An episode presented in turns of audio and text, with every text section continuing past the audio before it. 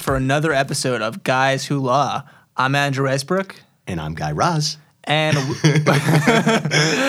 I was wondering if that was coming. I was, I was, I was wondering how long it would take for Jesse to to impersonate Guy Raz. You know, since we did it in last week's episode, I've continually done it throughout my life. I was at the bagel store and I was like, so I'm to get one bagel. And, you know, while we're at it, let's get a side of chips.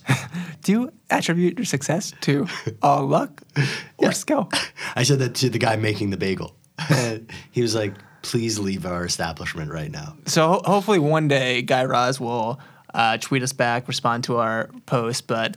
Uh, in the meantime, we'll keep we'll keep talking about him. Either either he's flattered or he will get a restraining order against us, which I think both are great options. At one point, it's probably going to become pretty creepy. it's already there. Anyways, we got a uh, big episode today, mix of, of a few different types of topics. First thing we're going to speak about is Jamal Khashoggi, who's the uh, Saudi Washington uh, Washington Post journalist who's been missing for the last three weeks. There's been allegations that he was killed by Saudi Arabian um, a, t- a Saudi Arabian task force uh, that was assigned to, to capture him when he was entering the, the embassy in Turkey. Uh, so there's been some updates uh, since uh, over, the last couple weeks. We're also going to talk about Canadians being stopped at the U.S. border because they are questioned about their marijuana usage and if they admit to having used marijuana in the past when it wasn't illegal, U.S. Border Patrol guards have been denying them access to come to this come into this country. An immigration issue right there. Still can't believe that. It's crazy. We'll talk about how it makes probably no sense. Our own producer is a Canadian citizen, so this is an issue that's close to our heart. Hey, Amba, is that why you chose this topic? Yep, she said absolutely. And lastly, we have another protester who was thrown out of a Trump rally. Get him out of here. Get him out. And um, he he uh, he's known as Man Bun Protester. You you can you can you can find him on YouTube. Uh, Trump, as you can imagine, commented on his hair. Get he needs a haircut. I don't know if he's a man or a woman, but he needs a haircut. Get him out. Go back to your mama. So you know, hard hitting topic right there. We'll go into it. We'll break it down. But let's get started. Okay, we're going to start with Jamal Khashoggi, who's a Saudi Washington Post journalist, and he's been missing for approximately three weeks. It, it's obviously it's believed right now that he is dead. Uh, on October second, he went into the Saudi consulate in Turkey and apparently never came back out. His fiancee, who's Turkish, was still outside waiting for him. Uh, she called Turkish Turkish officials approximately three hours later. Now, the reason he was going in was to get some sort of papers that he needed in order to marry his fiancee, who was Turkish, and this is what all precipitated this. Khashoggi was once a close insider with the Saudi royal family, but he became a critic for the lack of freedom in Arab states and left the country to begin writing pieces for the Washington Post. CNN sources say that Turkish intelligence officers reviewed an audiovisual surveillance which provided proof that there was an assault and a struggle that ultimately led to Khashoggi's death. Upon review of those tapes, officials rushed to the airport to search two private airplanes, one of which had already taken off. But the plane that didn't take off, they searched it, but it turned up no evidence of Khashoggi. At one point, about a week ago, it was reported that the Saudi royals were preparing a statement stating that Khashoggi was accidentally killed during an interrogation, but they've since released no such statement. They maintain that Khashoggi just left the consulate that afternoon, even though there's really no evidence to back that up. Turkish authorities believe that approximately 15 men carried out the heist to abduct, kill, and dismember Khashoggi, with at least some of them connected to high levels of Saudi government. And we're going to talk about who maybe some of those people are. Saudi officials are currently working on an investigation themselves to discover what happened back on October 2nd. It's thought right now that Turkey may possess as yet unreported intelligence that could go further in revealing the individuals responsible for ordering this, uh, this hit. Now, what is the U.S. response? We're going to talk about what the U.S. may do and what they could do, but as of right now, there's this thing called the Future Investment Initiative. It's taking place in Saudi Arabia this year, and most media partners and attendees have backed out in light of what's been going on with Khashoggi. That includes the U.S. Department of Treasury, uh, Steven Mnuchin, who's already pulled out, and as well as investors and some other European counterparts. So the other thing to note is that Trump has had a really good relationship with uh, the Saudi royal family, and even despite what's going on with the this investigation, he says though if it comes out that Saudi Arabia or some of the officials had something to do with what happened to Khashoggi, the repercussions will be severe. We'll talk about that. But from just starting from the beginning, I have the feeling that this is going to be like a Jimmy Hoffa situation where we're just never going to know what happened to him. I don't. I I agree. It's interesting though that they that, that they're saying that they, they do have a video. So there is some evidence supposedly out there that if someone got their hands on it, we could see what what might have happened. Uh, Right. But I don't know if that will ever be released, or if there's real there really is a video. I guess we don't really know for sure. there's got to be something. This happened in a consulate. Now, which made me think if the Saudi, if this was a Saudi Arabian task force that was sent to the consulate, so the Saudi consulate, that's their territory, right? They figured, hey, if we're going to get him, we can track him down, we know where he's going to be. Let's do it on in this consulate. But the problem is, it has cameras everywhere.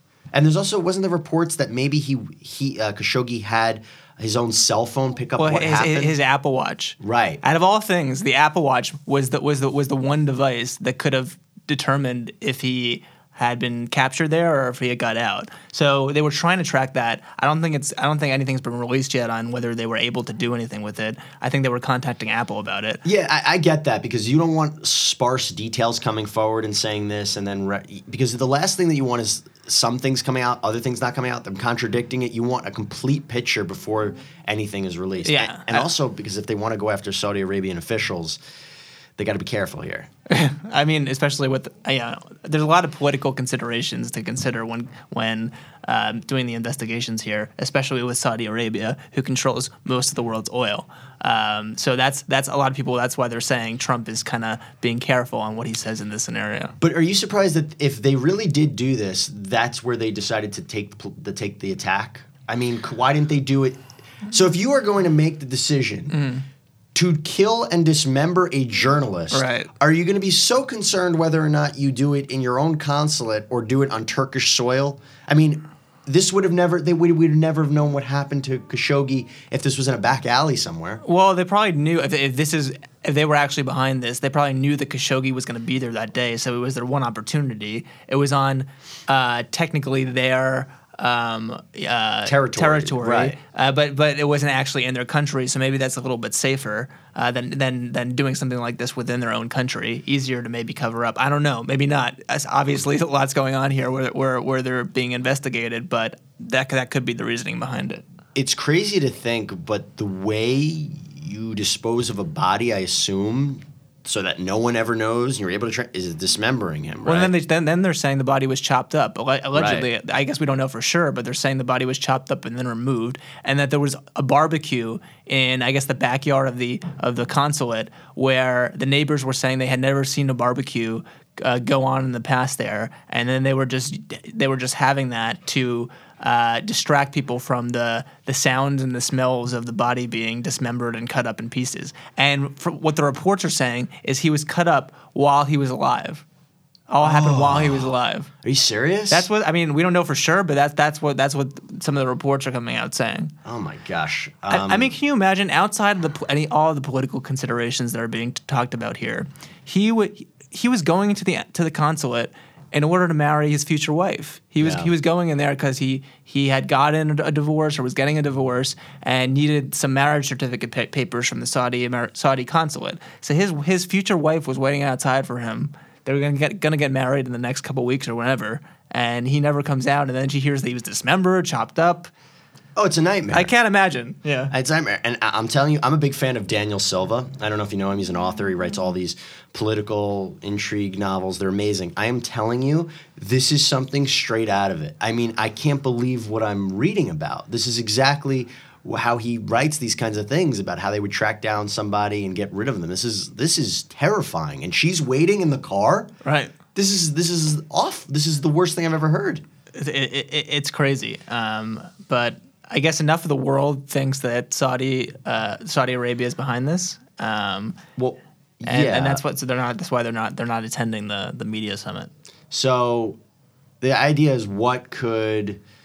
So Trump, the way that I've read it is he's very careful right now about it. first of all, whenever he does interviews about this, the thing that he keeps saying is bad situation, really bad situation. But what he says is, is he's we don't want the same situation as Kavanaugh, where somebody is guilty until proven innocent, meaning Because this is exactly like Kavanaugh. yeah, right. I know, but he's like, look, you can't say Saudi Arabia without evidence, and maybe there's a, a, a claim to that. But the problem is, when you look at what they have so far, it's Yeah. in a Saudi consulate, right? Yeah. The only people allowed in that consulate, you have to be authorized. There's a guy, and I'm gonna butcher his name, Maher Abdulaziz Matreb. He's a frequent companion of the of Saudi Arabia's crown prince, and there's surveillance surveillance footage from the day of Jamal Khashoggi's disappearance, where he's inside the consulate, he's at a hotel outside the consulate, and he's at the airport and outside the consul's residence. So he's right there when this happens there's i mean who else would have done this to him in the sense that if this guy report this journalist is now being critical of this very this very government and he gets the last people place anybody sees him is the consulate for that government people can put two and two together it's a little bit different Yeah, nobody saw him. There's no reports of him leaving. Like even I think there were some cameras there. Nobody saw him leave. no So even though there's not physical evidence, like like so, ev- enough evidence that that people have made a uh, firm decision on it, there seems to be enough you know parts of the story to put together the puzzle and to kind of see what, what went on here. No, I know. And then, and then again, Yeah. like like this was a real like this was a movie or a Yeah. book. The question is, oh, why why not just go after Saudi Arabia? Well, there was a just to give you an idea, Trump rejected backing off at a hundred and ten billion dollar worth of arms deals. Uh, you know, we're talking about a lot of money between Saudi Arabia and the U.S. That's really a big factor. But the question is, what would Trump do if it comes out? If you get the most blistering report, surveillance footage, audio, everything you have pointing to these Saudi Arabian officials, what can Trump do, right? I don't know. At first, first he was he was this guy wasn't an, was not an American citizen. He was American resident though. Yeah, right? he was an American Yeah. resident. So there's some things that the U.S. government could do here. There's an act called the Global Mojins- Majinsky Act, and it gives the president the authority to ban uh, certain individual, uh, foreign individuals, and freeze the assets of individuals who are human rights violators.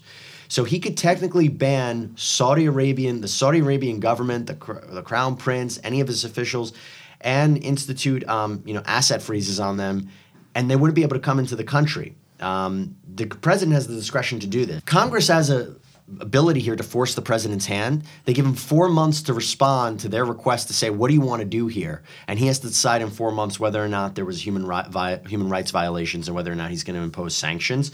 Um, there, there's been a letter already sent to him, so apparently he's going to have to respond one way or another to this. The question is, that could be a really bad situation if we get into some sort of conflict between Saudi Arabia and the U.S. But the U.S. has to take a stance here. We should really start being nice to Elon, nicer to Elon Musk then. Yeah, To right. Get, get, get away from the oil. We're gonna need those Teslas. I know. Uh, Some people have said, well, why doesn't he just, why don't we send our own people there to investigate? Why don't we send the FBI? It's not so simple. You need the permission of Turkey and Saudi Arabia to make that happen. Right. I don't. I don't think we're on the greatest terms with Turkey either. No, no. This is a really, this is a really messy situation. One other thing, you mentioned that he's a resident. So hmm. as opposed to being a citizen, he doesn't get the same kind of protections or aid from the U.S. as a resident, as a citizen would when they travel abroad. But one of the things that the U.S. had to do by law was warn him of the danger to his life, and they apparently knew there was a danger to his life, and they didn't warn him. Did they? How, how did they know that? Uh, there was like some reports that th- it was out there that he his life was in danger. I read that there was an unnamed NSA official who told the press that U.S. intelligence had learned that Saudi Arabia had something unpleasant in store for Khashoggi at least the day before he went to the embassy.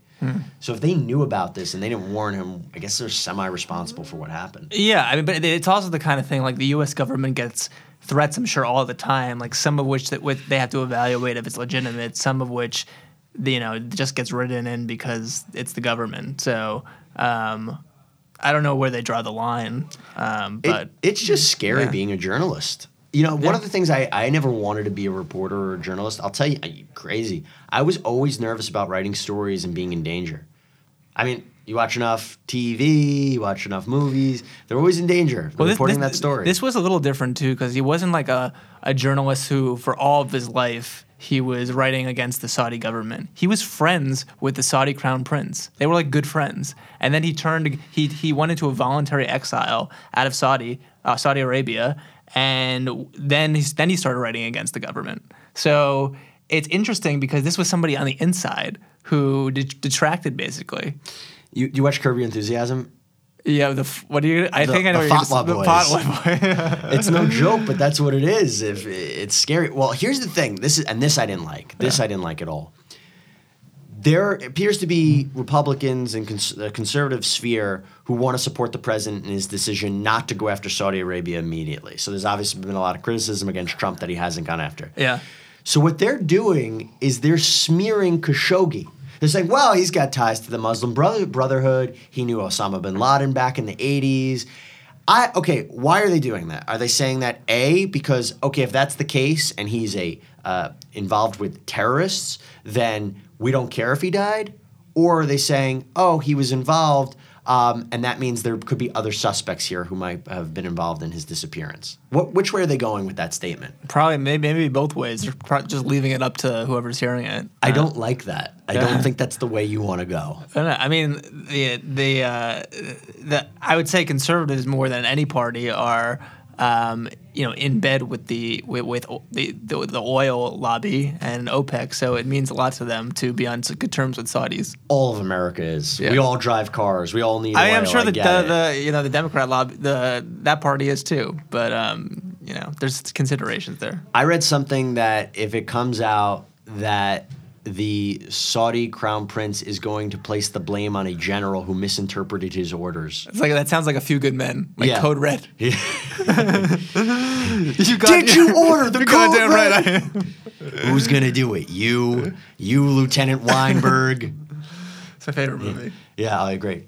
He, he goes, why? So, if your orders are always followed, then why would Santiago's life be in danger? Oh, that's pretty good. I've watched that movie a thousand times. I've quoted that movie in my law school application essay, Oh, really? Uh huh.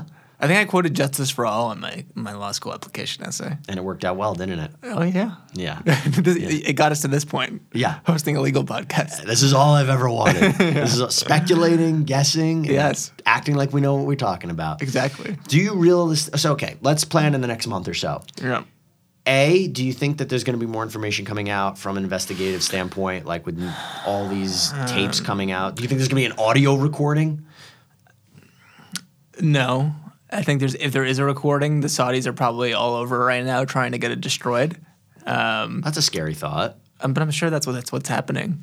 Um, and maybe I think there'll be some more information that comes out, but in by three weeks from now, there's going to be something else that people are talking about. Any chance he's alive? President Trump said that he feels that he's not alive. He made that statement. He goes in. He, he he's of the belief he's dead. Based on what I saw, I feel like he's not alive too. He was about to get married. Like, I just can't imagine as, as a person, outside of what he did politically or as a journalist, like leaving your fiance who you're about to marry, like them not knowing what happened, unless she was she she knew what was going on. But I don't really see a reason. And then what happens if it comes out Saudi Arabia was involved in this?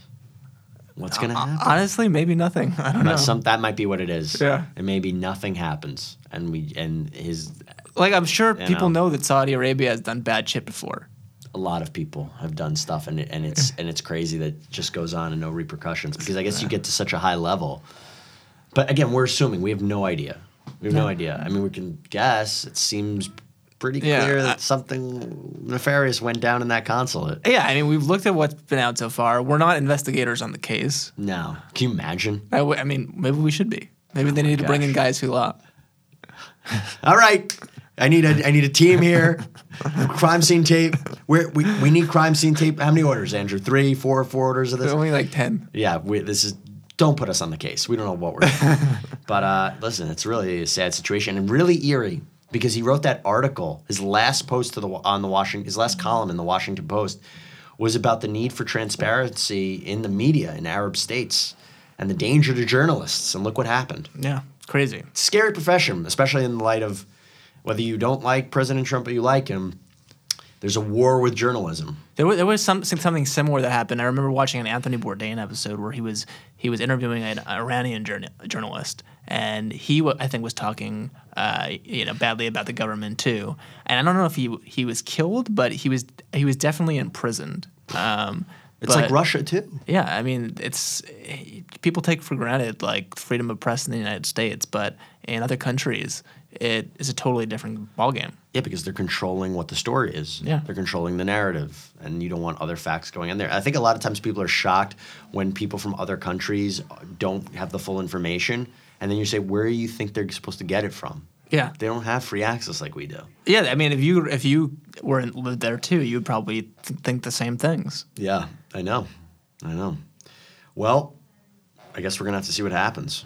Yeah, I'll, I'll, I'll follow the story. I think it's, I think it's pretty interesting. It's sad, but Yeah. it's really interesting. But Yeah. uh, and it's scary. It's really scary. So Yeah. So uh, what do you, what do you think? What's uh I think this is important for anybody who wants to go into journalism. I think it's really important for that. I think it's also important to show where does America stand on these kind of issues that maybe doesn't even affect a U.S. citizen, but it affects a human being. yeah like how interventionist do we get in terms of non-U.S. citizens and and uh, you know doing the moral thing in the situation? Everybody says they criticize one way or another if America should be the moral police of the world and police the world. There's a reason this is a gr- the be- I'll say it. This is the reason it's the greatest country in the world because we make that stand in these kinds of situations. But we know that Trump is a nationalist. He's not an interventionist. So if he's going to stick to his his uh, his morals or, or or what he believes, he doesn't like getting involved in these type of things. he could say Khashoggi's not a U.S. citizen. It's not our fault. It's not our matter. it's not our fight. I mean, he might, he might be totally for like going after the Saudis, but since it doesn't involve a U.S. citizen, he'll want to stay away. yeah. So Well, this is going to work out one way or another. We'll have to see. yeah. Yeah. Hmm. All right, let's move on to the next up. All right. So the U.S. Border Patrol is report. Excuse me. Sorry, I have a cold. I know my voice sounds extra deep today, but sorry, I was coughing in the middle of your of your summary. All right, we're all we're all covering our mouths now. Um, I'm gonna put like one of those masks on during the interview. Jesse, what do you think about Canada? So, uh, the U.S. Border Patrol is reportedly banning Canadians from the country who admit to using marijuana in the past. 57-year-old Canadian Bill Powers was asked by the by Washington Border Patrol agents if he had ever had smoked marijuana. A medical marijuana car carrier, as a medical mar- marijuana car carrier, he answered yes, and he was turned away from the border and also banned from the United States. Canada is the second nation to legalize recreational marijuana. Uh, that happened recently. Almost every state along the US Canada border has legalized marijuana in some form, either medical or recreational. But Border Patrol is under federal jurisdiction, which treats cannabis as a Schedule 1 drug in the same class as heroin. Yes, marijuana is in the same class as heroin. Border agents also have very wide discretion when it comes to what types of questions they ask, and are allowed to turn away non citizens who admit to ever using any type of controlled substance. According to recent data, 22,000 Canadians were deemed inadmissible and turned away at the border last year. People who are banned can apply for a waiver, which costs $900 plus legal fees, in order to get a denial overturned um, if they had admitted to smoke, smoking marijuana in the past, etc. And people who apply for this waiver also need to get a background check and two character reference letters, and the process can take three to six months. So that's a very arduous process for uh, possibly just smoking marijuana in your past before it was legalized. Additionally, people who now work in the cannabis industry are now seen as drug traffickers in the eyes of immigration officials. Uh, there, there's a lifetime ban, uh, according to the C- CB- CBP. Apparently, guards at the border are looking at the website of Canadian cannabis companies and taking note of the employees in case and taking note of the employees in case they try to cross the border. Since legalization in Canada, U.S. Customs have come out with a statement saying they won't ban Canadians who use marijuana legally, but can ask about the user's history and if they use marijuana before legalization, could be turned away since they are more likely to use man- marijuana in U.S. U- U.S. states illegally as well. Washington immigration lawyer Len Saunders says that the Canadians have a right to not answer that questions, th- those kind of questions, in order to avoid the ban. Let me see if I get this straight. Okay, you're Canadian. You come to the U.S., go to Washington, where it's legal to marijuana is legal. You're over the age of 21, you buy marijuana. All good. You smoke it there, you have a great time. Go back to Canada, right? Next time you're on your next trip to the US, you're questioned by border agents about your prior use of marijuana before it became legal in Canada. And because you don't want to lie to border agents, you say, you know what, I'll be honest with you. I did smoke marijuana when I was younger, before it was legal. You can be banned from coming back into the US. For smoking it in the U.S. Yeah, even not even yeah, because there's a danger. They're going to say, well, if you should go to a state where it's not legal, you're going to break the law. I mean, basically, it just sounds like they can deny anybody they want for any reason whatsoever, and Yeah. they're using this as a crutch to deny people from coming into the country. now, here's the problem with this. Okay, let's not hate on Canada. Amba, Our own, our own producers from Canada. Amba, Ryan Gosling, Ryan Reynolds, Jim Carrey, Rachel McAdams. Are these the people that we want to disappoint right here? Justin Bieber. Just the beeps. beeps. The beeps. Canada's great. Everyone's nice. They have funny last names. Everyone's sweet. This is what we want to do. We want to get into this kind of disagreement with Canada? We need a friend somewhere. We need maple syrup. Where are we going to get our maple syrup? I don't Vermont? I put maple syrup on everything. I I put it in my hair to give myself a little nut. I mean, this is not. we- We need allies in this world. Saudi Arabia is about to hate us. We need Canada. Yeah. We need Canada. We need some sort of ally here. yeah. Um, I mean, uh, I, I just I can't imagine that this was even an issue during under other administrations. I feel like we've just gotten so much harder on immigration that this is another excuse. I know Canada just legalized mar- marijuana. Maybe that changes things. But apparently that doesn't it doesn't matter because they're at they're, the problem is when people admit to using marijuana before it was legalized. This is so stupid. This is marijuana. It should be legal at the federal level in the United States. And the only reason it's not is there's a few reasons, but one of the biggest ones is I think it's a misconception about marijuana, right? There's a misconception of who's using it, how it's used, the effects on the body. It has a bad stigma. It was the same thing when alcohol was banned during the Prohibition era. It was the same nonsense. What's more dangerous, alcohol or marijuana? Alcohol, hundred percent. What am I not getting? we know. Yeah. So it, why not just legalize it at the federal level and border agents can then search for real issues to not let people into the country? Right. I mean, what people say about marijuana, and this is like a, we can have a totally separate podcast just about the legalization of marijuana, but that it's a, a gateway drug for other drugs, even though it's not as as harmful with alcohol. Just because something's not as harmful doesn't mean it should be totally legalized. That that sort of thing. And, and because it's a companion drug to drug cartels selling other items, right? Yeah, Yeah, I get be. that. I get that. But at the same point, like, this makes no sense whatsoever. I mean, at all. No, I mean, I, I feel bad for the people getting rejected at the border, and, and also like, would you admit like I don't? You're not under oath when you're going through border But, security. but here's right? the deal. Here's the deal. If you lie to a border agent, Yeah. right, and you say, "Hey, never smoked," they don't believe you. You get caught. You're denied entry into the U.S. and you got to go get that waiver that you mentioned. Yeah. You could be denied the waiver for lying to an, a border agent. Right. And that and here's the funny thing too on guys who law attorneys are now making tons of money with these new Canadian clients Yeah. and they're like, "Oh, my business is growing. I got all these people who are being denied. I'll help them get waivers." Attor- Attorneys always find ways to make money out people's problems. Here's a, here's a new problem. There's going to be a lot of attorneys on it. I know.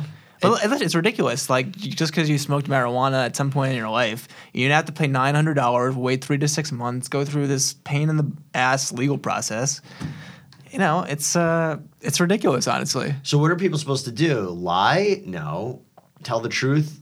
I, mm, I mean, unless you really haven't smoked marijuana. But let's say you're somebody who didn't, who never smoked marijuana in their life, and they they decide then in their point in their life, you know what? It's legal now. Let me go try it. They get caught with marijuana, be like, hey, it's legal, whatever. And then the border agent system, so this isn't your first time, is it? And no, no, sir, it, it really is my first time. And they're like, oh, we don't believe you. That's it. We I, I kind of want to see this in practice. Maybe we should do as an investigative report. Send our producer Amba, Yeah. who's a Canadian citizen out there. Yeah. t- t- t- tell her to go up to the, the border officials, go through this process, and I want to see how this actually goes down. Amba, do you want us to send Ryan Reynolds with you as well? you can be the compa- the Canadian ambassadors to Guys Who Law. Absolutely. This is all gonna be on video. Why are you smiling so much when I mentioned Ryan Reynolds? What? It's strange. It's strange. This is a disaster, though. I mean, I don't get this. This is it's too much discretion. Too much discretion in the hands. Hey, what of, happened to objectivity? No, it's not. In a way, it's good, right? You want so in the worst case scenario, if you think about pe- border agents who you don't want in the country, you want them to have discretion to not let e- enemies of the state come in, right? Right. You want that discretion. At the same time, you're a little. You don't want them abusing the power. Yeah, they, they don't, we don't want somebody being like, ah, this guy's a ginger. I don't, I don't like gingers. well, it's funny. It's funny. Like, how many times do people, when they get pulled over by a tra- by you know cops at a tra- you know a traffic light or whatever, it's a little bit of a power trip, right? With for the cop? Yeah, you have to do a, a- whatever that officer says, Yeah. whatever they say. So it's a little bit like that you're given so much authority and so much power that why not abuse it? Have you gotten pulled over before? Okay, this is a great story. I have. This is a great story. I got pulled over once in my life. Uh-huh. Okay? I got pulled over. I was at the beach, and there was a bird that actually f- had one leg, and it fell into the ocean and was about to drown. I picked the bird up and saved its freaking life. Okay. But I was I'm a little bit of a germaphobe. I'm now my hands are infected with one-legged bird. Yeah. So I said to my girlfriend at the time, I was like, I don't know what to do. There's no, I have to clean my hands. And she's like, well, let's just drive to a near restaurant. So I take, go into the, the my car and I take napkins and hold the steering wheel and I'm driving f- so fast. I go through a, a stop sign. I police pull me over, and he goes, "What are you doing? You pull?" I was, he's like, "You're from around here." I look. He looked at my license. I go, "Officer." You're not going to believe this. We had quite the afternoon. I saved a bird's life. I have germs on my hand. I need to get to the restaurant. He said that's too unbelievable a story to make up. Drive carefully next time, and I didn't get. I I would say you sound you would sound like a crazy person. He would have like committed you to to an asylum right there. Well, luckily for you, that's what happened. But I escaped. Except for this podcast now just revealed that. All right. Yeah, Um, that's one way to get out of a ticket for anybody that gets stopped, pulled over. right. And that is now why I have a lazy eye. but no, that's a true story. That's a true story. Um, So I bet you didn't think I was going to talk about that on the Canadian topic. no, you know, we, we, we go on helpful tangents here though. So Have you been pulled over? I've been pulled over once, but I got out of it. How'd you do that? Um, I the the cop. I was very young, and the cop basically saw me shaking and pissing my pants, and I think he felt bad and let me off. Was the cop a young Robert Mueller? I was so intimidated. It was at night. He had like the flashlight on me, and I just wanted to get the hell out of there. We- so I was like, "Yes, sir. Yes, sir. Yes, sir." Would you fold under pressure? To Robert Mueller. To, to like if you were in an interrogation room? Um, yes. Well, it depends. If I was like holding national security secrets, You think you could do it? I you know I do what I need to do for my country. If it's for, just for me personally, fold immediately. How? Yeah. Okay. How many? How many viewer? How many listeners do we have on Guys Who Law, Andrew? Like, tell us now. Millions.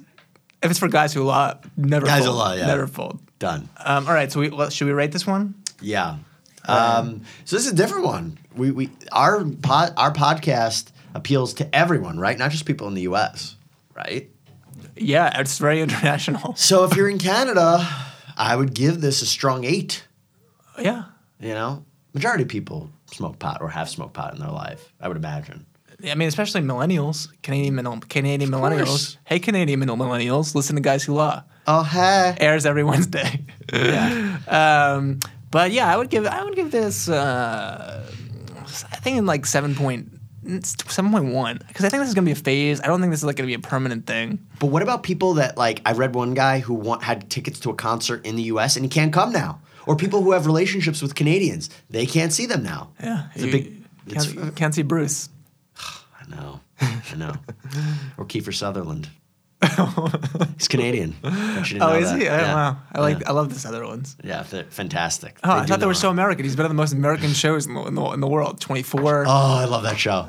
I love that show. and that other show, I forgot what it's called. oh, he was the president. The president. Yeah. Yeah, yeah. Everybody dies. And Yeah, then, he, he- then he becomes president. Yeah. Yeah. Don't want you to ruin anything. That's the whole premise of the show. That's the happens in the first episode. yeah. Um. All right. You want you want you want to take the last one about Man Bun? Ah, yeah, of course. Should I do this one in the voice of Trump? Uh, maybe partially. Okay.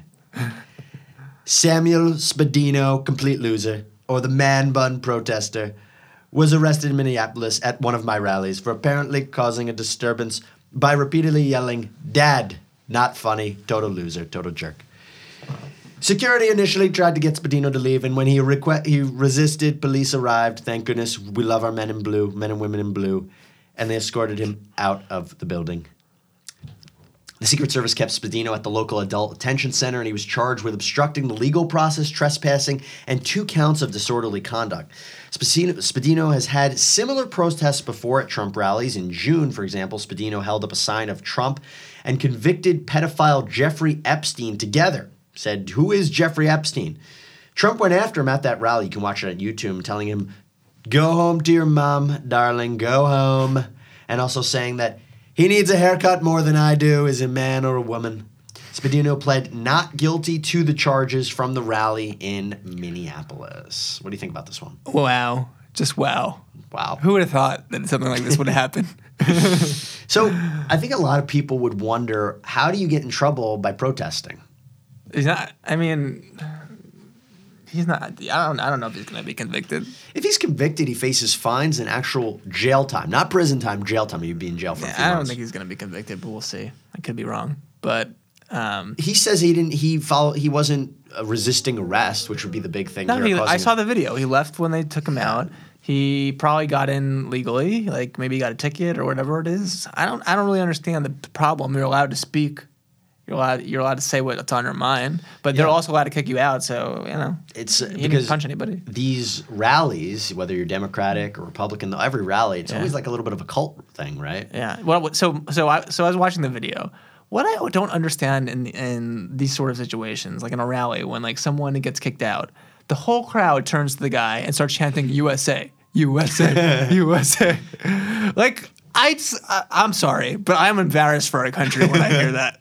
I'm s- I like how like uber American can you be? It's like a little over the top. See, the thing is, is it, ironically, isn't what he's doing the most American thing by protesting? Yes, I mean that's what I think. Yeah. So in a way, isn't what they're protesting? They're protesting. They're protesting freedom of speech. Yeah. they're chanting USA. Yeah. to- for shutting down freedom freedom of speech. Shocker. A lot of people are saying one thing and they really don't know what they're talking about. I don't know. Uh, look, you know, nobody likes criticism. That's bottom line. Nobody likes criticism any which way. This guy's an interesting guy. I looked a little bit about him. He's actually a Christian conservative, a comedian, and a human guinea pig for pharma companies. He tries. Oh, he gets paid to try Try- drugs and stuff. Yeah. Okay. No, Yeah. I always wondered how those jobs work. Why don't you try it out and see how you result? I don't know. We uh, we're back three weeks later. We're back with Andrew. He's got three arms, and uh, it's great now because he can type with one and hold the microphone with the other. It's a risk I'm willing to take for a price. Uh, here's the thing I didn't get. What's the dad reference when he yells out "dad"? I don't know. Is it like an Ivanka Trump Trump dig, or I really don't know. I Like don't he know. come up with a better protest chant than probably that. Because he was commenting on Trump knew this Epstein guy. He's on a sex offenders registration list. So I don't get what the dad reference is. I don't either. I mean, he obviously got under Trump's skin, and he and he uh, had him taken out. Um, but yeah, I don't know. I mean, is this guy like a normal person, like the man bun guy? I don't think so. First of all, protesting's hard. You're really you're putting your whole life in danger here by, by doing it. And you really want to make a stance, I get it, but Yeah. I give props to people who do it. Like it's a, it's a tough thing to do. Like I've ever- never ever- protested. No, I don't I've never protested anything. The most I've ever you, protested. you told me about your one protest for the bagels and I had to. You I had to no get those choice. muffins. Got to get those muffins and bagels in my apartment building because I was promised them, and when they're not delivered, Yeah. someone's got to stand up for justice. You gotta you you make promises, you deliver them. That's what Trump's slogan is: make promises, deliver. Make promises great again.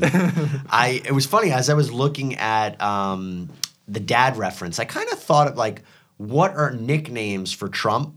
You know, maybe he could have called him something else. Funny enough, as I was looking for this, did you know on Wikipedia there's a list of nicknames that are used by Donald Trump, not to refer to him, but what he's called other people. Yeah. Someone wrote a Wikipedia article about every one of Donald Trump's nicknames of people. It's hysterical. Let's hear, let's hear him. Okay, Joe Biden, ready? Yeah. Crazy Joe Biden, Sleepy Joe, and 1% Biden. Okay. Bill Clinton, Wild Bill. I like that one. Um, this one's good. George Herbert Walker Bush, Bush Original.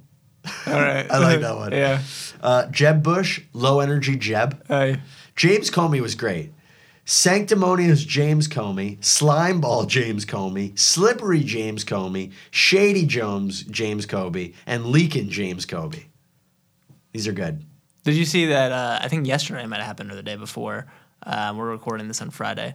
That Beto Beto O'Rourke, I think that's his name, Uh-huh. the guy running for senate Senate in uh, in uh, Texas against Ted Cruz. He called Ted Cruz, I think, Lyin' Ted Cruz. Oh, And then people were saying like, say he, he it was like a right out of Trump's playbook, and then he apologized for it today. Do you think that's what people are going to do now? Take out of the Trump playbook by being throwing names? Listen, I I guess it worked well in a way, so it's a marketing strategy that uh, that people you know will remember remember it. People have short memories, so you you know you got to say something that sticks. If you do have short memories, do you remember what Trump called Tim Kaine, uh, the running mate with Hillary Clinton? No. Total stiff. Oh man! All right. Well, I, hopefully, maybe we can cover this guy's court case, which I think is in January of 2019. Well, Here at on Long Long Crime Network. Yeah. Tune in. Yeah. Jesse Weber hosting every day, Monday through Friday, nine to twelve. Thanks for that. Eastern uh, Standard Time. Thank you. Thank you for that post. Thank you for that uh, promotion right there. Yeah. Um, all right. All right. So uh, let's we'll rate this one. I don't, yeah, we'll rate it. Let's rate it. Let's rate it. What do you think? Two point one. Yeah, that's low. This is not surprising at all. Um, I found it interest- entertaining watching the video, but that's about it. So, Yeah, I'll give it a, two. so if millennials, if, if you're if you're reading the news, and you happen to see the story come up, you can probably skip over it. But millennials, a lot of them protest. yeah, but We like protest a lot. there's stories like this coming out all the time. Like this this particular one doesn't have any bearing. I feel I, like on. I guess if you're going to protest, just be careful. That's the thing. Don't when you're asked to leave, leave. Eh, well, you know, sometimes sometimes people don't leave because it makes a bigger statement. Yeah. You know? So, Rosa Rosa Parks didn't leave That's she a great point. You know? That's so, a great point. So can go both ways. All right, everybody. All right. So uh, that does it for uh, this week's episode. Um, follow us at Guys Who Law on Instagram, Twitter, Facebook, Spotify. Where else? Where else, Amba? Or wherever That's you it. get your podcast. I- I'm Andrew Icebrook at Andrew Icebrook. and I am Guy Raz at NPR. No, I'm Jesse Weber at Jesse Cord Weber on Twitter and at Real J Weber on Instagram. And we'll see you next week. Thanks.